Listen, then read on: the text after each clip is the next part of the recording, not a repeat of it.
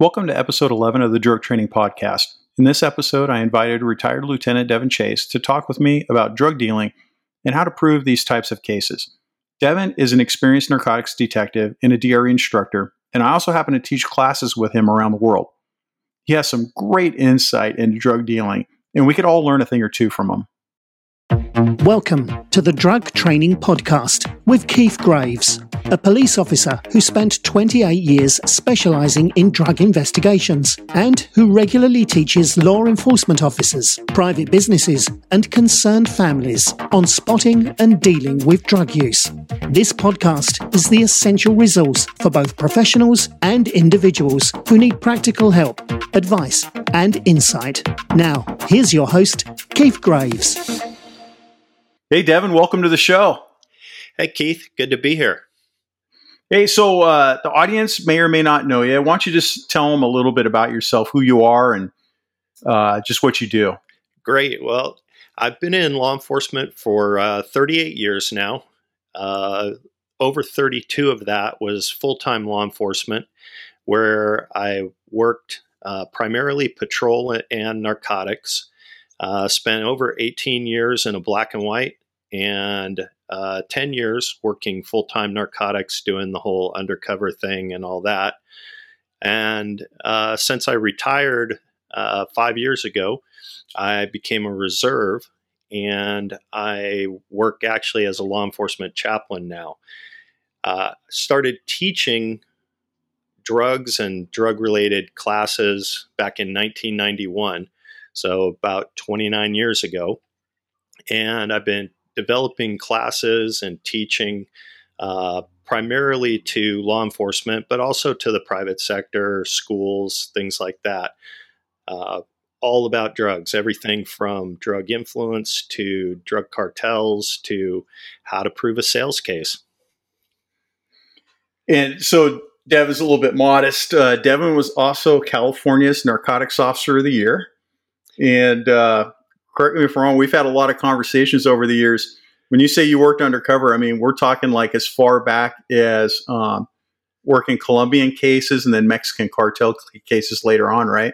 Yeah. Uh, when I first got into narcotics uh, back in 1989, uh, the Colombians were really making their mark in Southern California. And uh, my team and I did a lot of chasing the Colombians around all over uh, California and even into some of the other states. Uh, and then as the Mexican cartels started to really emerge as powerhouses, uh, we would investigate them as well. And so, you know, it, it's funny. Like a lot of people, like a lot. We talked about this earlier. Uh, Devin and I teach a lot of classes together, and the reason why I brought him in here is he teaches a really good class uh, called Street Development, and why, Devin, why don't you tell us a little bit about that street development class? Because it, it, it's a pretty cool class.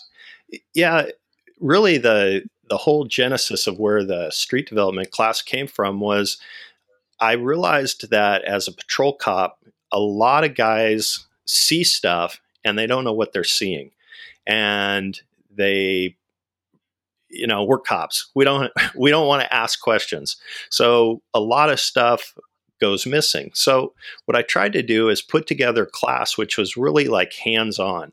Uh, for instance, in the in the street dope class, we uh, make a, a, rock cocaine pipe. Uh, we load up a syringe, uh, not with real dope, uh, and we do an injection and not on us or our partners. We do it into a, uh, a piece of fruit that has given its life in the name of science. But hmm. we basically just do things and I show things that the street cop needs to know so that they can do their job better, do their job more effectively. And ultimately, what, as with you, Keith, because uh, uh we have talked about this a lot, I have a goal that I want all officers to testify as experts because I know that, you know, there's a lot of people who actually think that in order to testify as an expert in court, you know, the heavens have to open up and the hand of God has to come down and, aha, you are now an expert. But you and I both know that that's not the case. The reality is you just have to know more than the average person. And so I'm a big proponent of bringing cops up to speed so that they can testify as experts. And you know, a lot of people are listening to this. They're sitting in their patrol car or they're sitting in their office and they're thinking to themselves, like, oh, you guys work cartels, you worked all these bigger cases, but a majority of the drug dealing cases that people deal with on an everyday basis aren't the kilos, aren't the pounds, aren't like the big stuff. It's what you just talked about cops seeing stuff, not knowing what it is. Like a cop recovering 10 grams of methamphetamine and then just booking the guy for just possession of personal use. Oh, yeah. It, I, have seen yeah, that way it, too many times. Yeah, and it, it bothers me because they're really getting rid of good intelligence, a good case, and with just a little bit more follow up, they can do more. And so, you know, if you can just talk a little bit about um, amounts for drug sales, like one of the interview questions I asked when people were coming in to our special operations unit, I would ask them, you know, what's the smallest amount of drugs you've arrested somebody for sales? And it was oh you know it was some pretty good amounts that people were coming in. One time I have a tenured officer that told me, "Well, I've never made one before," and it's like, "Well, what are you putting in for this unit for then?" But one of the guys is a young guy. He looked kind of ashamed, and he's like, "Well, I arrested a guy once for having a quarter gram of meth for sales," and I'm like, "Well, why don't you describe it to me?" He had everything you needed to prove a sales case, and it was an excellent case, and there was nothing to be ashamed of. So, why don't you tell me, like, what what you see in a in a, in a typical street sales case and, how how an officer would prove that? Well your basic sales case it, if you're not just doing weight only which we'll talk about in a little bit but it, if if you're not doing a weight only sales case then the reality is is the quantity is not as important as everything else that they have because as, as I always describe it, you're you're painting a picture or you're building a house. And each little piece that you can put onto the house makes it a more complete house. Any piece that you can add to the painting makes it a more complete painting. And so the quantity is what a lot of guys get hung up on. But as you said, uh, a small amount, a gram, or sometimes even less than a gram, uh, is sold because our typical user is is buying a tenth of a gram at a time. So somebody who has a gram might have it to sell to 10 people. So what you're then looking for is what are the other things that drug dealers have? How is that gram packaged? Is that gram packaged in one baggie or is it broken into 10 baggies? Um, is there any use paraphernalia? Does the person who has that gram show any signs that they're actually under the influence or that they're even a user? That's why, you know, the the drug abuse recognition class that you and I have have taught for many years is so important. Uh, it's got to be the like a basic part of your tool belt as an officer, uh, because influence tells you a lot of stuff. And in fact, the lack of influence tells you a lot, especially in a sales case. Absolutely. And, you know, one of the factors that people forget about a, a, possession case or a sales case is knowledge of what the substance is. Well, if the person's high on the substance they're carrying, I think that shows knowledge of what that substance is. You know, it real. It, you're right that that drug abuse recognition course I, mean, I don't know how it was for, for me. That was uh, what kind of turned the light on for me and made me a great street cop. You know, just going out there, uh, understanding influence. Absolutely, absolutely. So what what I'm looking for is again not necessarily the quantity, uh, but I'm looking for what what does this person have or what do they not have. Uh, do they have clean or dirty baggies? Clean baggies, that indicates that you're a dealer. Dirty baggies, well, that's indicative of a user. Uh, do they have a scale or some other device to weigh stuff? Uh, do they have cut? Uh, do they have money? And specifically, what denominations of money do they have and how are they storing it? One of the things that I saw over and over, time and time again, with dealers was I would go into their pockets and I would find cash in say their left pocket, but I'd go into their right pocket and I'd also find cash. But the difference between the two pockets, which there, that in and of itself is unusual. Usually people carry all their money all together. Was that one of the pockets had cash that was in consistent bills with uh, dope sales. So if somebody's selling, you know, twenty dollar pieces of heroin, then they've got a whole lot of twenty dollar bills in their pocket, as opposed to the other pocket, which is their personal money, which is you know ones and fives and tens and and whatnot. And the and the the way I like to when I'm talking to officers or teaching officers about this is the analogy is if you worked at McDonald's, you don't walk into McDonald's and take your money out of your pocket and put it into Mr. McDonald's register. The money in the register is Mr. McDonald's. The money in your pocket is yours. Well, dope dealers are the same way. They've got somebody that they owe that money to. And so they keep their dope money in their dope money pocket and they keep their money in their other pocket. You know, you're absolutely right. And the, and the biggest thing is I see cops find that stuff, but then they don't document it.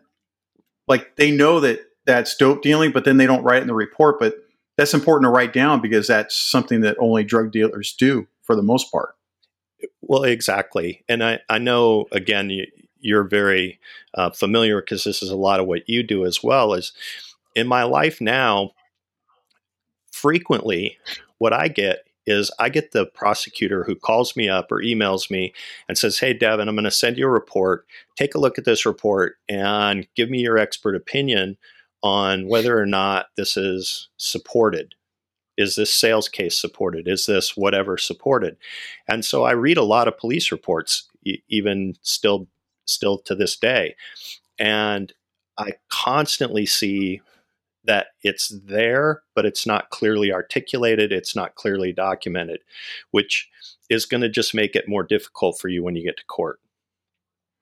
Absolutely. Now let's let's talk a little bit about um, making cases just on dope and let's say you don't have you know you don't have scales you don't have a gun you know you don't have you know you know cutter and all the other stuff that we normally see with a sales case let's say it's just quantity can you just tell me about quantity and why it's important to know what a dosage unit is of a certain drug and just how you're going to tie that all in yeah absolutely um, in a weight only case the very first thing you have to do is you, i call it you have to do the math. And I know as cops, we're like, what do you mean I got to do math? But here's here's the thing: you got to do the math. The very uh, first thing to do the math is you have to know what does a user normally use. Uh, as I mentioned a few minutes ago, uh, there's a lot of uh, the hard drugs out there like meth or heroin, where the typical user's dose is a tenth of a gram. Uh, but you need to know what that is for the different um, users, the different types of dope, et cetera. Because what you have to figure out is okay, this guy, let's say he's got an eight ball, 3.5 grams.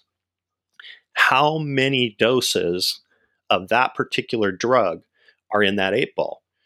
If he's using a tenth of a gram dose, then he's got 35 doses in that eight ball. Well, then you ask yourself, okay, if he's got 35 doses, how long will that keep him high? So, in addition to knowing what is the usual amount people possess, you also have to know how long that that amount of dope is going to keep the person high.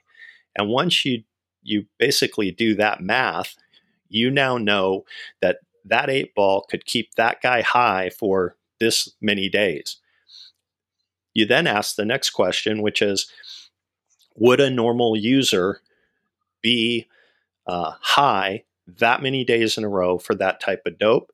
And then would it be reasonable for them to purchase basically that many days worth of dope all at once?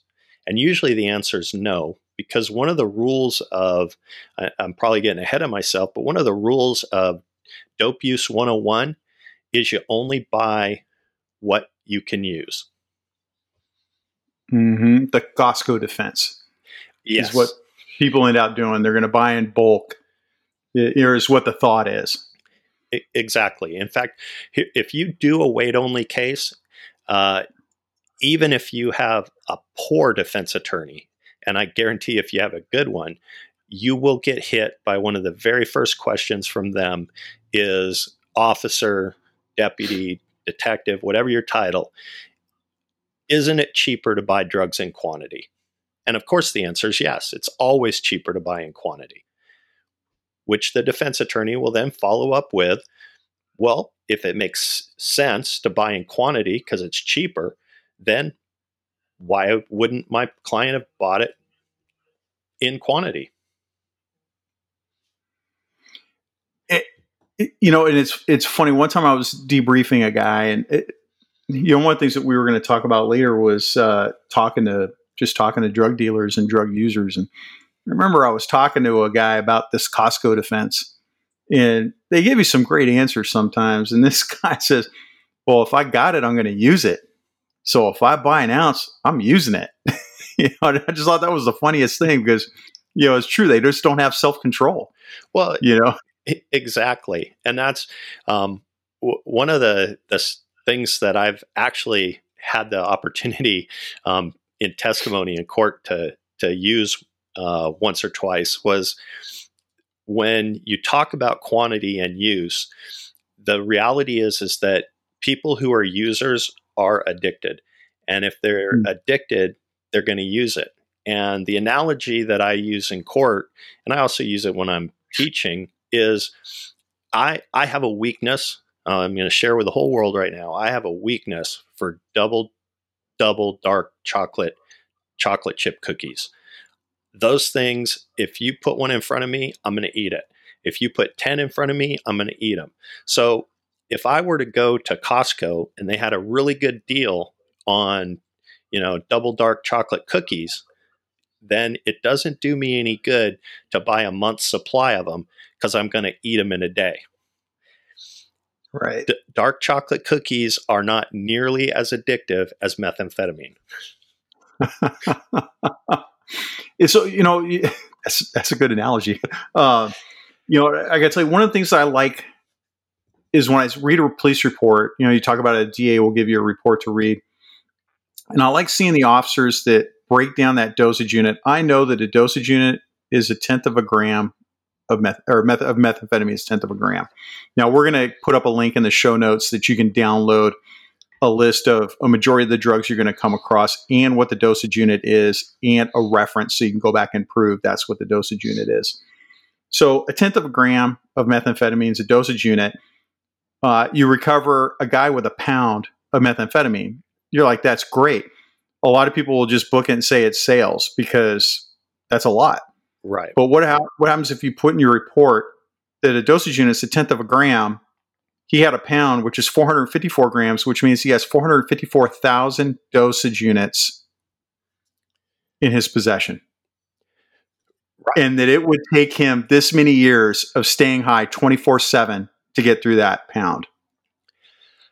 I, I couldn't agree more. In fact, I'm a proponent that if you're going to do a weight only, um, it should always include that math because Absolutely. a it spells it out so that it's especially if you got a pound, it, it's an astronomical number, and it really proves the point. But the other thing about it is that if you're in the habit of doing it and you do it every time, then defense attorneys, and here's the, the bottom line you know this, you work in the same pool over and over again.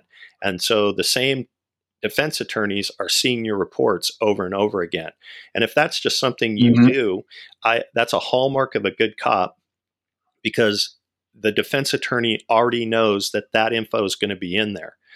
Uh, and that also, let's say it's not a weight only case. Let's say it's weight plus you've got some paraphernalia of, of sales. You've got a, some packaging and a scale. Again, a good defense attorney, the way they attack your case is they pick it apart piece by piece. And so they're trying, you know, let's say you've got that good arrest and it was a quantity of dope that was good but and the, you had a scale also, and you had some clean baggies. And a good defense attorney in court all of a sudden makes your scale go away, and he makes your baggies go away. Well, if you still got that weight formula in your report, the sales case is not going away.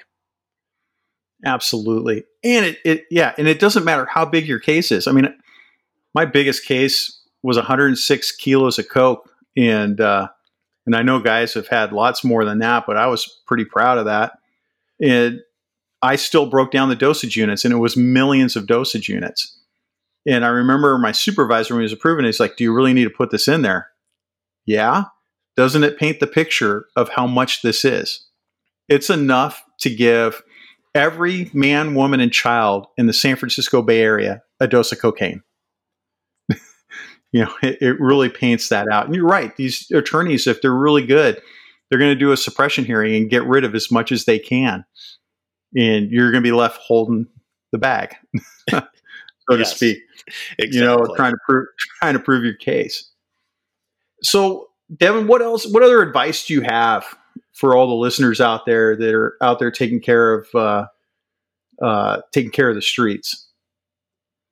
Well, the the as you and I have talked about, I call it going to school. One of the things, if if I could get every cop in the U.S. to do this, there'd be a lot uh, more people going to jail. And it, what I call it is going to school because here's the thing we as cops deal with bad guys all day long. Heck, if you're if you're a sheriff's deputy and you just got hired and you're working in the jail, all you're doing all day long is hanging out with with crooks and they're bored. If you took just a couple minutes with each crook and you went to school with them, and what I mean by that is you start just asking them questions like, hey, if if you won the lottery and you could buy uh, a month's supply of meth, would you do it? And you'll get answers like you were just talking about, you know, when you interviewed that guy. Heck no, I wouldn't. Because if I buy it, I'm going to use it. And the more people that you get to get those statements from, you know, statements about, well, how much do you use? How long have you been using? How much do you use at a time?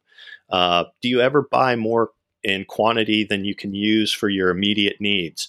Um, you know, is there a difference in in your use if you snort it or smoke it, if you inject it? Anyway, you ask all those questions, you get all that knowledge, and a that helps you in your confidence when you're you're making your next arrest. But B, when you go to court, and again, I uh, talk about testifying as an expert, and you're up there um, being questioned as to whether you're an expert or not. One of the best things that you can throw out in your expertise is, well, I've interviewed, you know, and maybe you're new to it. So I've interviewed five methamphetamine users but maybe you've been doing this for a while and you've been asking these questions for a while and you can say i've interviewed a hundred I've interviewed 500, I've interviewed a thousand methamphetamine users, and this is what they've said. I'll tell you, Keith, the the times that I have watched figuratively the defense attorney's head spin around, they're so upset, is when when I when they say, "Well, how do you know X, Y, and Z?" And I said, "Well, I've interviewed a thousand uh, heroin users, and they all told me that." he can't or she can't rebut that with anything other than their own defense witness. And and by the way, the bell can't be unrung, so the jury just heard that. Yep, yep. It you know I got to tell you like. Uh, uh, I, I, you're in the same position I am, where you get phone calls about like, "Hey, can you tell me about this new drug that's out there?" I tell you, uh, you know, especially being retired, you don't come across this new stuff, but I still keep in contact with a lot of my old informants who are still doing drugs and you call them and they can tell you everything about it. And and even still, like now, you know, I volunteer in uh, Veterans Drug Court, so there's a separate uh, court for veterans going th- uh, going through their troubles. And you know, I get these guys. Um, they know that I was a cop and I work narcs, but we talk about drugs all the time. I learned so much from them about what's going on right now, and they they like talking about it you know, you know, you, would be amazed. you would think, oh, this guy would never tell me, but we don't know what it's like to use meth, but to hear them describe it and how it feels as it goes into their body and how they act and you know just their norms. I mean it's just you learn so much. Well ex- exactly. And that's again i i was a new cop once and actually uh, for a lot of years i i never thought about going to school on people and I was just in that mode of, hey, just get enough for my arrest get, and move on. And, and, then I actually had a, a mentor of mine who watched me do an interview and pulled me aside after and just said, there is so much more gold out there that you didn't mine. And yeah. if you just took a few minutes to do it, it'd make you a better cop. And it and did. So, and a lot of these people are probably wondering, what questions do I ask? Now, some of the questions I ask is, hey, what, you know, of course we have to worry about Miranda and custodial situation stuff, but let's just say that uh, Miranda's been taken care of. They're talking to you of their own free will. Uh, you know, the questions that I ask, you know, is uh, what drugs do you use? How long have you used them? What does it feel like when you use them? Uh, you know, you'll get like murder cases where the guy's defense is, well, I was high on crack, crack when I killed that person. So I like asking the people that do those drugs, hey, would you ever think of killing somebody? And it's interesting to hear what they say. I was in a homicide trial where a guy killed an 80 year old woman, and I'm like, hey, if you were ever on when you were on crack, did you ever think about killing an 80 year old woman? Of course not. I know that's wrong. You know, and it's nice when you're testifying to be able to say these things. You know that you you've heard it firsthand from these users. Uh, hey, when you when you buy drugs or not buy drugs, but when you hold drugs for sale, where do you keep them? How do you hide it? How do you keep it from the cops? When the cops stop you, how do you make sure that they don't search you? Uh, what are the things you do? Where do you hide it? Uh, you know, just how do you act? And these things are a gold mine. But uh, is there any other questions you ask that that uh, may our listeners might be able to use and start running with tonight? Well, one of one of the things that I, I always like to ask is you know, what do you use? And let, us say they they say they use uh, meth. Then I'll say, what in your neighborhood do they call it? Because mm. there's neighborhood slang. And one of the things that is, uh, again, golden about knowing neighborhood slang is that if I walk up to a user, and, and part of this whole process of, of interviewing users and dealers and whatnot is establishing a rapport. You just mentioned Miranda. Well, I, I, if I established a rapport with somebody, they always wanted to talk to me, and so it's establishing rapport. Well, part of the way you establish a rapport is you use their lingo. So if you can. Uh, uh, well, there's a, a, a, video I show in one of my classes that I love because it's a interview of a heroin addict, and he's in downtown LA, and he mentions that he when he buys his heroin, he calls it a football. So it's like, well, a football is a very unique um, slang, and it's obviously a slang in downtown LA. So the way I, I couch this is if I walk up to a heroin user and I go, hey, tell me about your heroin use, I may or may not get some good answers from him. But if I walk up to him and I go, hey, dude, uh, how much do you pay for a football? In, in a crook's brain, it's basically the bottom line crooks are going to lie. That that is a no-brainer. But my experience tells me that crooks lie less when they think you know more. So the more you can basically game them to to have the idea that you know a lot, they're going to lie less to you and they're going to be more forthcoming to you. So I always try and get you know okay you use it what do they call it in your neighborhood? What's the slang for it? What's the what's the street quantity? If i was going to go buy it and i walked up to a dealer what would i say to them?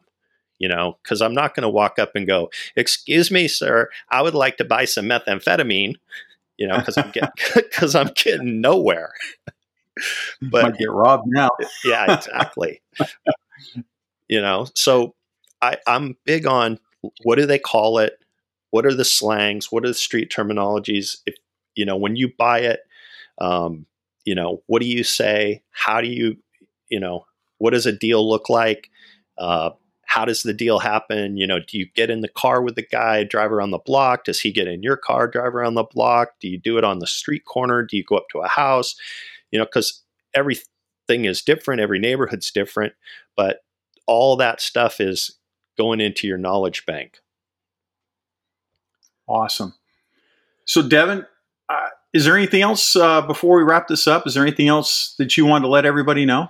Yeah, uh, just a couple things. Um, when you uh, and it's actually another one of the things we do in the in my street dope class is we actually take dope um, or fake dope and we kind of eyeball it and I, I, would encourage our users to do this, and or, or our our users, all the people listening. yeah, I'm talking about users and dealers, and I got that on my brain. Yeah. Um, it, I would encourage uh, everyone listening to do this on their own. And is grab yourself a sweet and low pack, uh, which is a gram and it's a, a representative gram that's very similar to what a gram of meth would look like or a gram of heroin would look like. And just take that sweet and low. You know the next time you're you're allowed to go into a restaurant um, and sit uh, pour the sweet and low out and look at that and say okay that's a gram. And then take something take a business card or your id or whatever and divide it in half. That's two half grams. Now, and then take one of those half gram piles and and make it into five lines. By now, if you're in uniform at the coffee shop, people are really looking at you. but each one of those lines now, those five lines, represents a tenth of a gram, and then that gives you an eye to look at how much a tenth of a gram is, how much a gram is, how much a half, etc. And the whole reason for that is again credibility. If you're making an arrest and a and a dude's got a tenth of a gram on him, you should be able to eyeball that and and look at him and go, "Hey, would you pay for that tenth of a gram?" If on the other hand, you know, you're you're looking at a tenth of a gram and you're you're asking the crook, "Well, how much is this?" Right away, crooks lie more when they think you know less. So they're going to start lying more to you. So learn to eyeball dope in quantities that you're going to see so that you know exactly what a tenth looks like, what a what a teener looks like, what what an eight ball looks like. Um, and again, just um, talk, talk, talk, because the more you talk to these people, the more uh, knowledge you're going to have. And uh, the more knowledge you have, the more confidence you have. The more confidence you have, the better you're going to be at your job. You're absolutely right. Well, we could talk all day about the just this subject. In fact, we've got classes on this. If um, anybody li- out there listening wanted to reach out to you, is there how, how would they contact you? Uh, the best way to get a hold of me is through my uh, uh, email address uh, or my uh, website, and that is teamchasetraining at gmail.com and teamchasetraining.com is my website. Awesome. And we'll put links to all that up on our website or up on our show notes for this. Devin, thank you so much for coming in. It was awesome to chat with you. No, no problem. I'm I'm happy to uh, do it anytime. And and if anybody who's listening ever has any questions, or if I can help them in any way, uh, I I live to help people. That's that's my motto in life. Thanks, Devin. I really appreciate it. You take care, brother. You take care too, Keith. Good to see you. This episode of the Drug Training Podcast is brought to you by LA Police Gear. LA Police Gear has a new tactical pant that is perfect for police officers. Why pay upwards of 80 bucks for a pair of pants? I just got a pair of LA Police Gear's Battle Rattle Stretch pant, and it's only $39. I've been wearing them for the last couple of weeks, and they feel much better than the competition, and they're half the cost. Click on the link in the show notes to get more information on this comfortable and affordable tactical pant. Those alert tones are letting us know about the crazy stuff that's happening in the drug world. Uh, this month's crazy news story is going to come out of California, where a lot of them come from. And right now, as I'm recording this, we're in the middle of the coronavirus pandemic. Most of the country shut down. And in California's shelter in place order, they listed marijuana dispensaries as critical infrastructure. They're listed on page one of the order under healthcare slash public health as critical infrastructure. This is the same section as doctors and nurses. So you got to meet your barber in a dark alley with unmarked bills to get your hair cut, but hey, you can still get your pot anytime you want to. As we wrap up our show, please subscribe, rate, and review the Drug Training Podcast on iTunes or whatever platform you're using to listen to us on. While you're cooped up at home or stuck in a patrol car because of the coronavirus, visit our online training site, onlinetraining.gravesassociates.com, to get current information on the latest drugs and investigative strategies. Also, if you can email me with any questions or comments that you have at podcast at drugabuserecognition.com, and if you want more information on a weekly basis, don't forget to subscribe to our newsletter, the Drug Intelligence Bulletin, at drugabuserecognition.com slash newsletter. That's it for now. Stay healthy and be safe.